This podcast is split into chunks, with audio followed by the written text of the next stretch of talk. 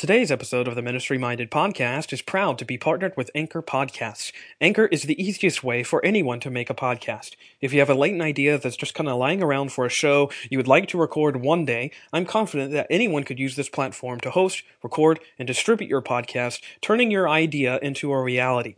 Anchor puts everything you need to be successful all in one place. You can start a new recording right from your mobile device. They also have convenient creation tools that allow you to edit your audio files so they sound crisp and great. Anchor also distributes your podcast for you, letting listeners find your show almost everywhere, including Spotify, Anchor Podcasts, Google Podcasts, and several others. And best of all, it's free. There are no hosting fees or monthly subscriptions or minimum listener counts, just an easy to use platform to get your podcast out there at no cost to you. Download the Anchor app or go to anchor.fm today to get started.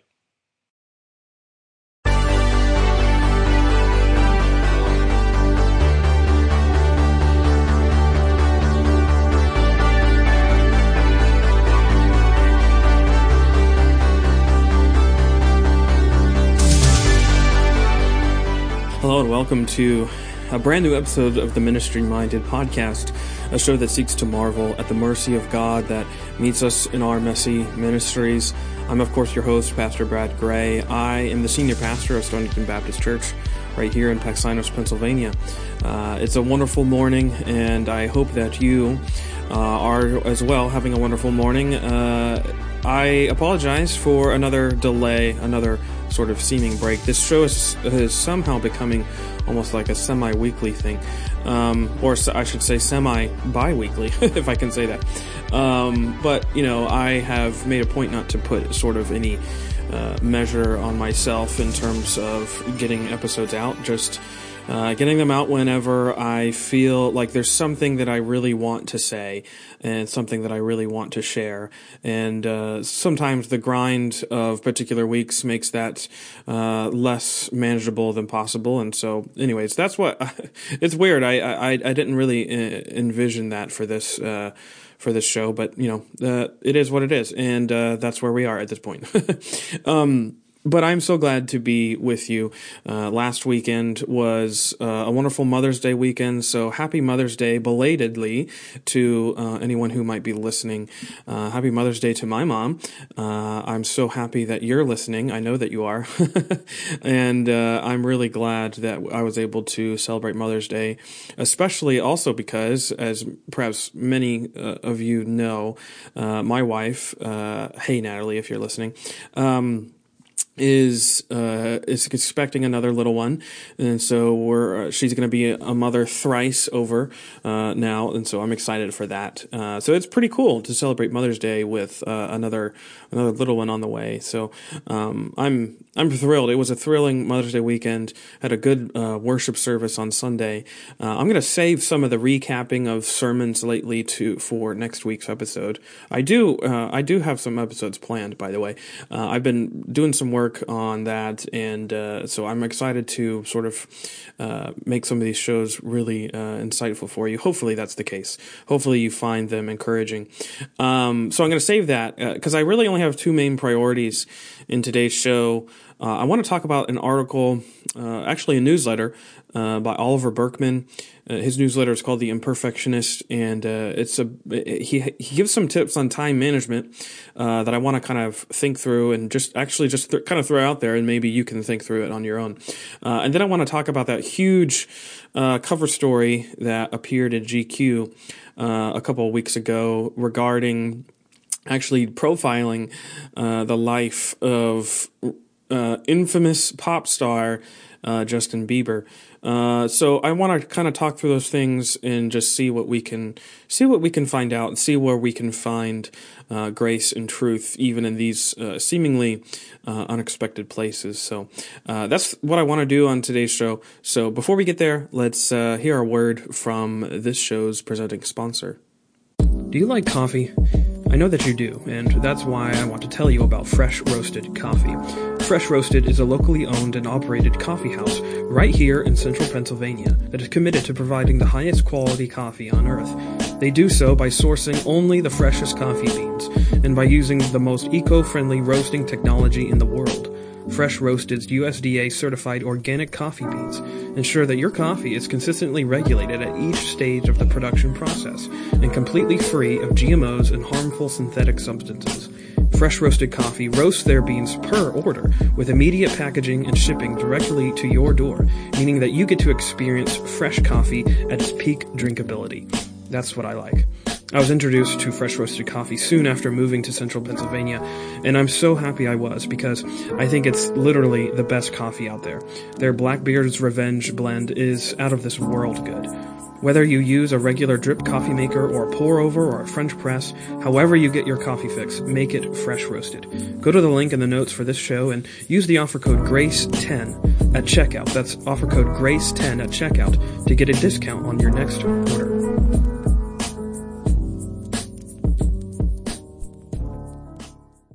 Okay, so uh, first up, uh, Oliver Burkeman, Uh, I've interacted with some of his stuff. I'm not super familiar with him overall.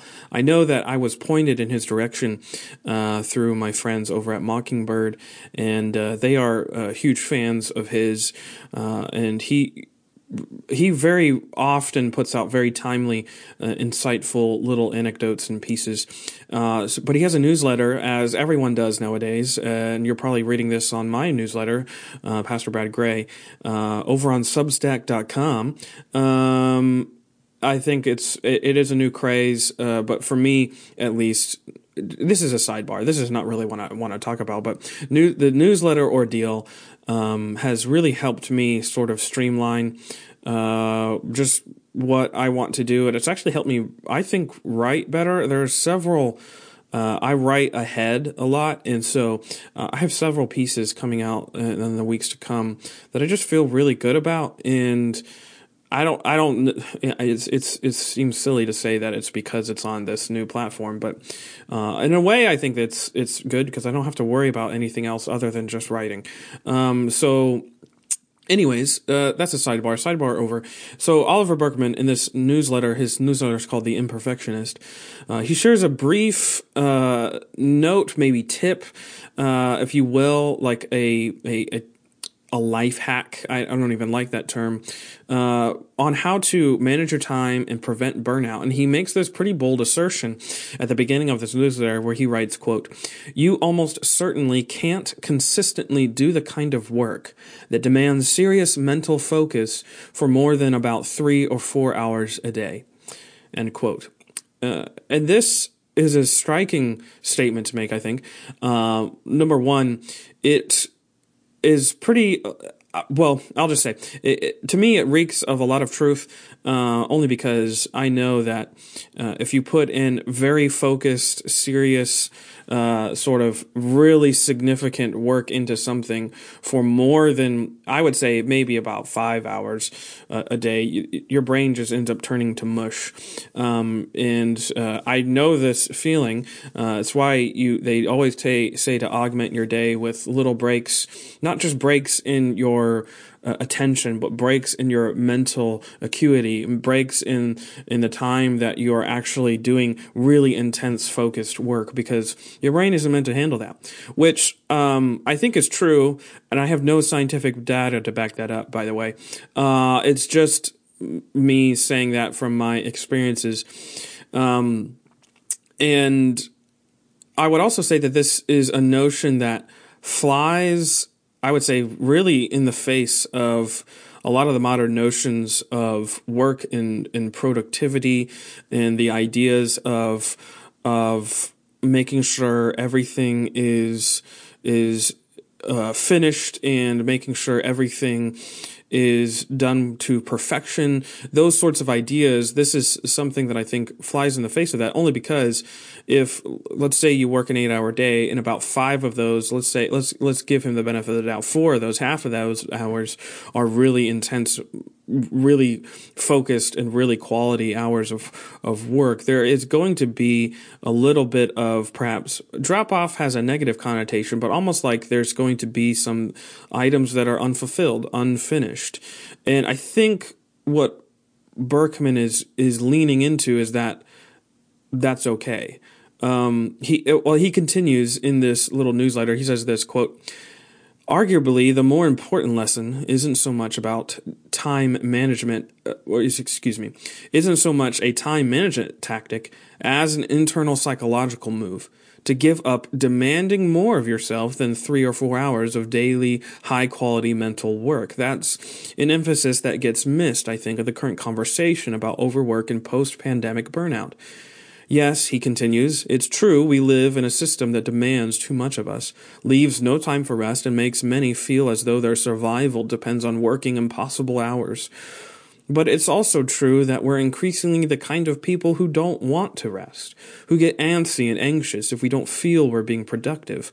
The usual results in the usual result is that we push ourselves beyond the sane limits of daily activity when doing less would have been more productive in the long run. How far you can check out of the culture of unproductive busy work depends on your situation, of course. But regardless of your situation, you can choose not to collaborate with it. You can abandon the delusion that if you just managed to squeeze in a bit more work, you'd finally reach the commanding status of feeling in control and on top of everything at last.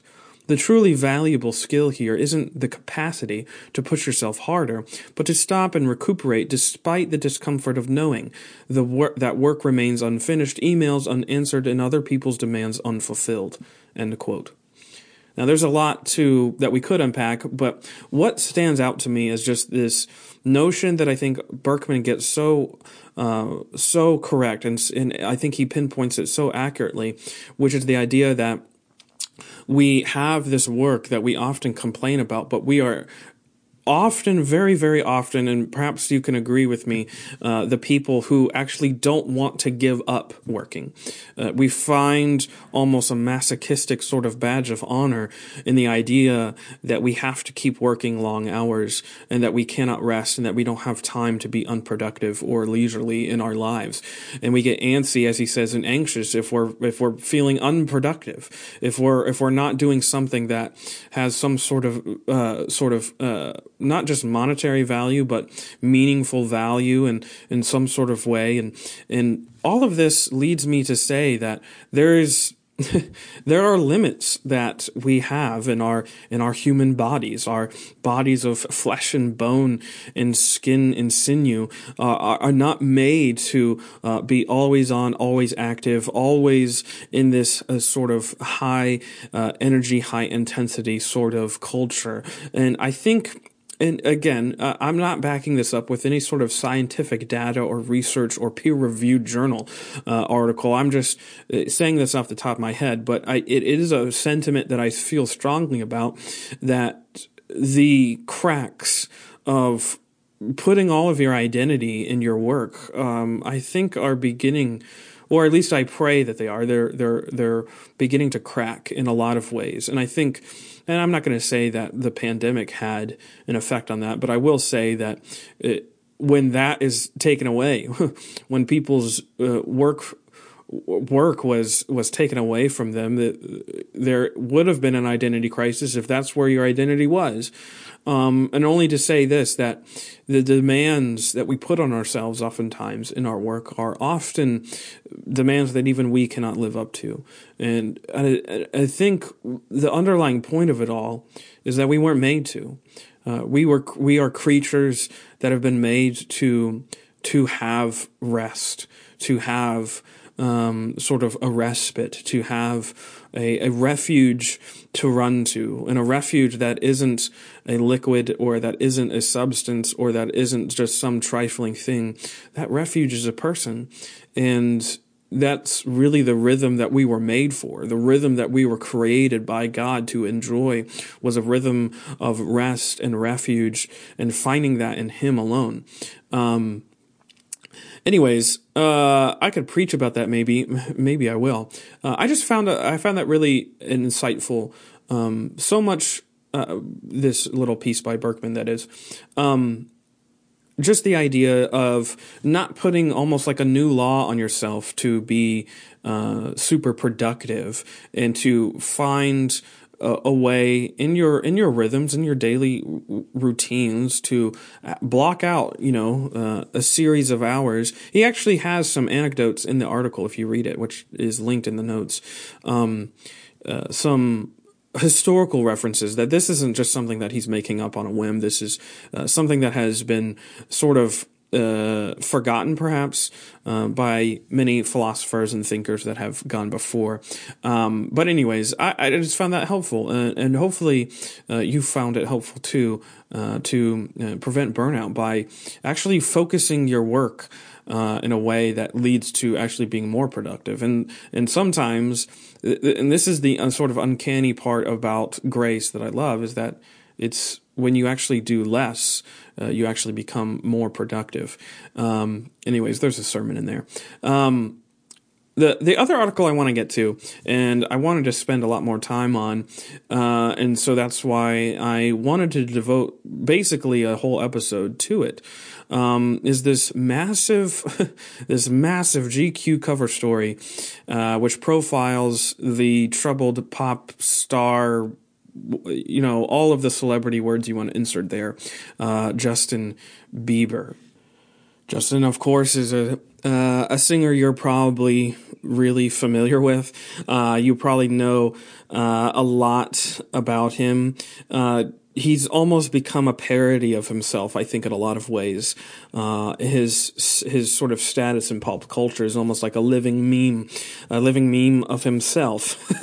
and I think saying the name Justin Bieber, uh, I have one thousand percent assurance that it brings to your mind an array of thoughts, presupposed convictions, and feelings, and and I would even say judgments uh, about this person uh, whose name is is Justin Bieber, and we know him through his escapades, through his through his uh, his crazed uh, sort of lifestyle that has become much more public and much more vain, seemingly throughout the years. And uh, perhaps those judgments range from a veritable uh, assortment of disgust to disdain to perhaps even fandom. Uh, maybe you like his music uh, I've never really been a fan of his music. Uh, I think that's really besides the point. Um, he is now a preacher of grace. Can I say that? um, tr- truthfully, I've wanted to interact with this piece for a long time. Uh, I first came across it uh, thanks to my friends over at Mockingbird. Again, uh, they included it in one of their weekend pieces. Uh, this one was by uh, Brian, and he put it together. And he included this little uh, this little snippet from from the article, and, and then also the Mockingcast. Dave, Sarah, and RJ. they recorded a great podcast in which they interact with this piece as well, which I highly recommend you listen to. Um, but I, again, there, there, was so much in this this article that I wanted to, uh, I, I wanted to interact with it myself. Um, especially this idea that um, Justin, if I can use his first name, I'm just going to use his first name now. Justin understands or seemingly understands um, what grace is and what grace looks like and what and what it does. Uh, he write he he says this during the interview. He, uh, well, let me start over. Quote: He that is God is grace. Every time we mess up, He is picking us back up every single time. That's how I view it. And so it's like I made a mistake. I won't dwell in it. I won't sit in shame. But actually, it makes me want to do better. End quote. Uh, that comes from Justin Bieber himself. Uh, it comes from him sort of, I think, having this profound uh, arc of a life in which he has learned in a very palpable way, palpable way, uh, the necessity of grace uh, and the necessity of a God of grace uh, beyond anything else. There's nothing else that he needs, and I would say is more desperate for than that. And maybe you're one of the ones who has read uh, those stories of Justin's claim to Christianity. Um, and maybe you're you're one of the ones who is uh, dubious of such public and celebrity ish procl- proclamations of faith. Um, I, I, I wouldn't, I, I don't have anything negative to say about that. You are perfectly fine, uh, to have that view. Um, I too am, am always kind of like my first instinct. And this is the thing I kind of want to go into, uh, later in, in, just a minute is just, this is my first instinct. My first instinct is to, uh, cast a, a judgment, cast a pall on such public proclamations of, of faith and Christianity and the idea that he's aligning himself with Christian figures. And perhaps maybe, though, they're not in our quote stripe of Christian faith. Uh, he's, he's not going through a Southern Baptist church or an independent Baptist church even. Um, but it's so interesting to me, um, how doubtful we are of people proclaiming that they have gotten saved um, if they have the pedigree the likes of Justin Bieber, as if that somehow somehow excludes them, somehow nullifies them, somehow that makes their confession not genuine. And yeah, maybe it's because he's still cursing in his in his songs. Maybe it's because uh, we see him and we already have all these preconceived notions about him, and and all of that you know, there there might be some merit to it. Um, I again, I'm going to confess later, and I'm going to I'll just confess it right now. I I don't know if Justin Bieber gets it or not. Gets it meaning I don't know if he uh, if he I don't know how orthodox he is in his faith.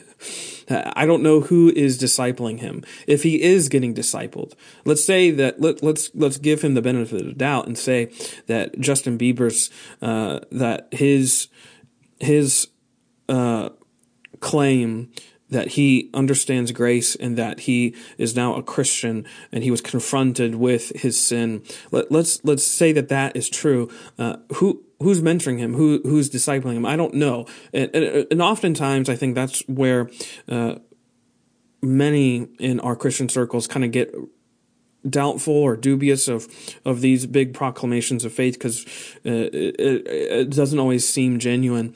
Um, and maybe there's some merit to that. Um, but to be honest, I don't, I don't know if that's the point. Um, especially through an article like this that appeared in GQ, which just appears to be more of a confession of of brokenness. And, and I think that's the main thing that if you read this piece, which I, I, I encourage you to do, um, if you he, you can hear Justin talk, and, and there's there's a difference in the way that he puts his words together. Um, there's a difference in the way that he, I think, understands his his brokenness. He understands and perhaps even embraces this idea that he has failed, that he has really messed up, uh, and that he has pursued things uh, that that were never supposed to give him fulfillment in the first place. In fact, he talks about that in the piece. He talks about this idea of this sort of life as a vapor thing. He writes, he, he says this quote, I just woke up one day and I'm just like, who am I? I didn't know. And that was scary to me. You wake up one day and your, your relationships are messed up and you're unhappy and you have all the success in the world, but you're just like, well, what is this worth if I'm still feeling empty inside? End quote. if that should just be screaming at least you know what that screams to me? That screams to me someone who is in sort of let's let's just throw a metaphor out there who is in the midst of like ecclesiastes chapter 3 he's in the midst of this exploration of vanity and he's coming to grips with himself knowing that these things are fragile, they're fickle, they're frail, they can't give him fulfillment, they can't give him any sort of meaning, they can't give him what he's actually after, what he's actually longing for, which is, which is peace and assurance and relationship and steadiness. These things that he's lived his life so long for, uh, can never give him what he wants can never get him what uh, give him what he what he so desperately seeks. So I I, I feel that that sort of existential angst, if you will, uh, sort of seeping out of Justin. Again, you might laugh and chuckle. It's it's Justin Bieber, that kid who who got famous because he sang that song "Baby" over and over again, and it's this kid who is now uh, coming to grips with life and and meaning. And I, my heart goes out to to to celebrities um, of his sort of stature, because he he admits that he he admits that he he's lived for things that can't really give him purpose who that can't really give him what he what he truly wants. He says later on in the piece quote i'm reminded of of who i am not what i do. And end quote and this confession comes while he's sort of thinking about eating dinner and laughing at funny videos with his wife He's reminded of who he is, not when he's on stage, not when he's recording another record, or any of those things that go along with being celebrity. It comes with something that's much more simple. Laughing at a YouTube video with his wife. eating dinner with her, eating uh, that simple, that, that simplicity of life uh, just speaks to the fact that there's something more meaningful than record deals and signatures and brand deals and even GQ cover stories. And again, I, I don't know if Justin Bieber gets it. I hope and pray that he does. I pray for his soul. Anyone who comes out and says that they they know Jesus, that they that they uh, are Christian now, um, shame on me for automatically judging them. Uh, that's how that's how I've come to feel. You know, there's that big thing about Kanye, and there's been other uh, celebrities who've come out and said that they that they know Jesus and that they they're changing their life, and and immediately we cast so much aspersion on them. Uh, I pray for his soul. I pray that he is discipled in the faith. Uh, I don't know how orthodox he is and what he believes and how much Bible he's reading, and but I pray that there's someone around him who is who is who is encouraging him in that path. Because I think, really, honestly, uh, this article reads almost like a parable, uh, like it's a life story, uh, really, of Justin profiling his life story. But I think the the the underlying and I would say the the predominant lesson of the whole thing is that we as humans aren't as strong as we think we are. And number two, we weren't created to be famous. I totally stole that last line from fellow Mockingbird writer and Mockingcast co host Sarah Condon. Uh, Sarah once wrote uh, a reflection piece in the aftermath of the death of Anthony Bourdain.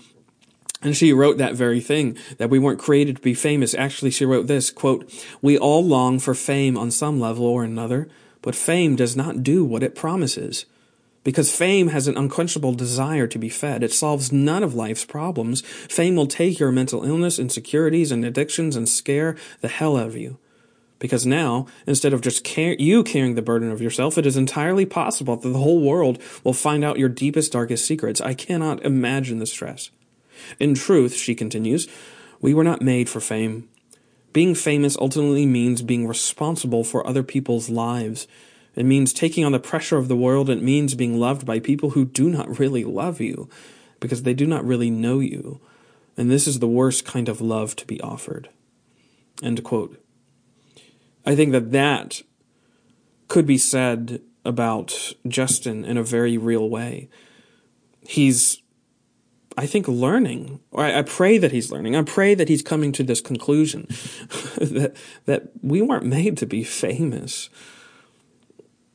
Our souls uh, yearn for some sort of being, some sort of knowing and being known. And this is where the gospel speaks in most loudest because we are loved by a God who really does know us who doesn't uh, love us because of what we can give. We can't give anything. We are dead in our trespasses and sins.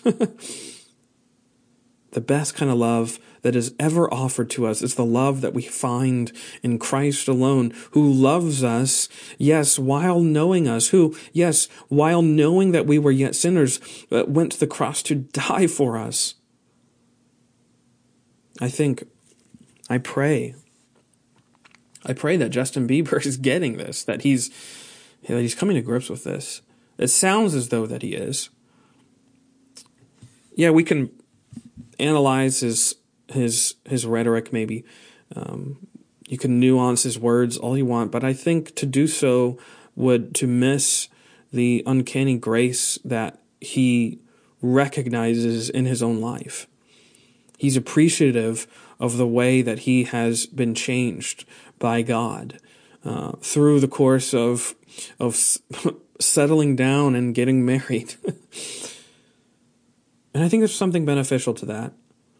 And I think for me, what I've learned um, just through reading this this article, um, it takes a long time to read. Um, but the main thing I keep coming away from, and the thing that I hope that you remember too, is that there is no one that is too far gone for the redeeming grace of Jesus Christ. Yes, even Justin Bieber.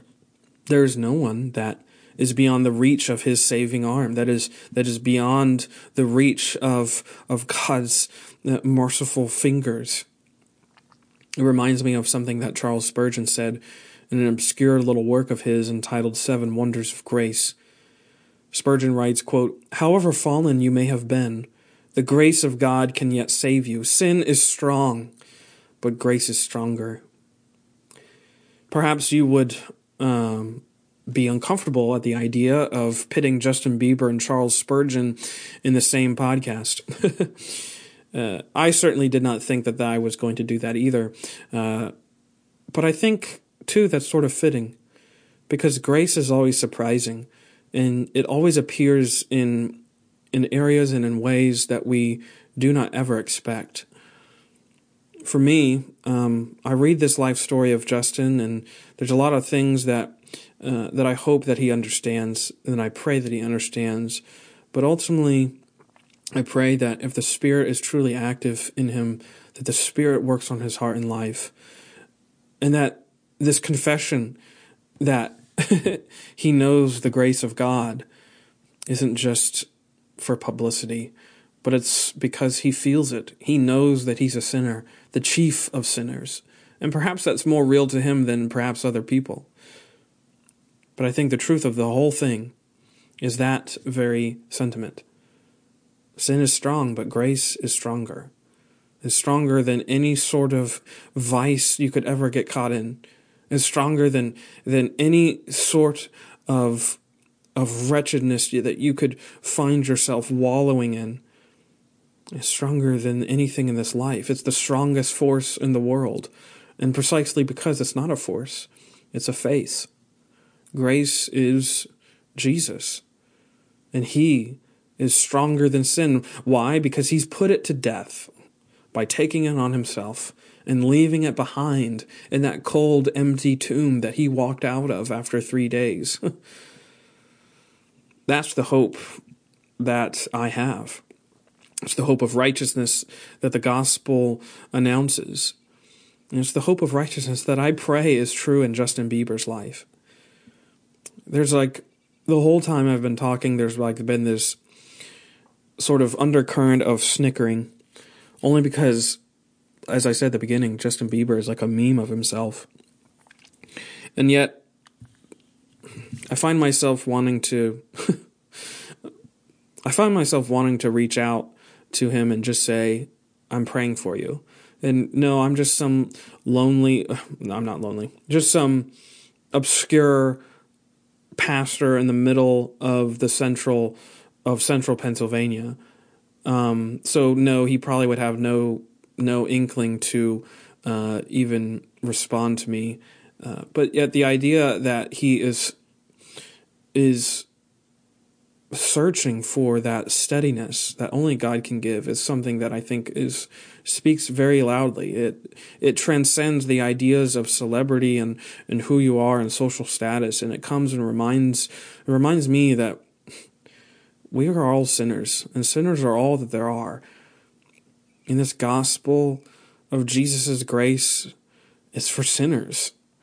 It's for you and for me and for Justin Bieber too. I pray. I pray for uh, I pray for his soul. I pray for his life. I hope you interact with this piece. Uh, it's really encouraging. I, I, found it encouraging. Hopefully, you t- you can too, and you can be reminded uh, of just how strong grace is. It's stronger than any amount of sin that is ever present in your life. Thanks so much for listening. This has been another episode of the Ministry Minded Podcast.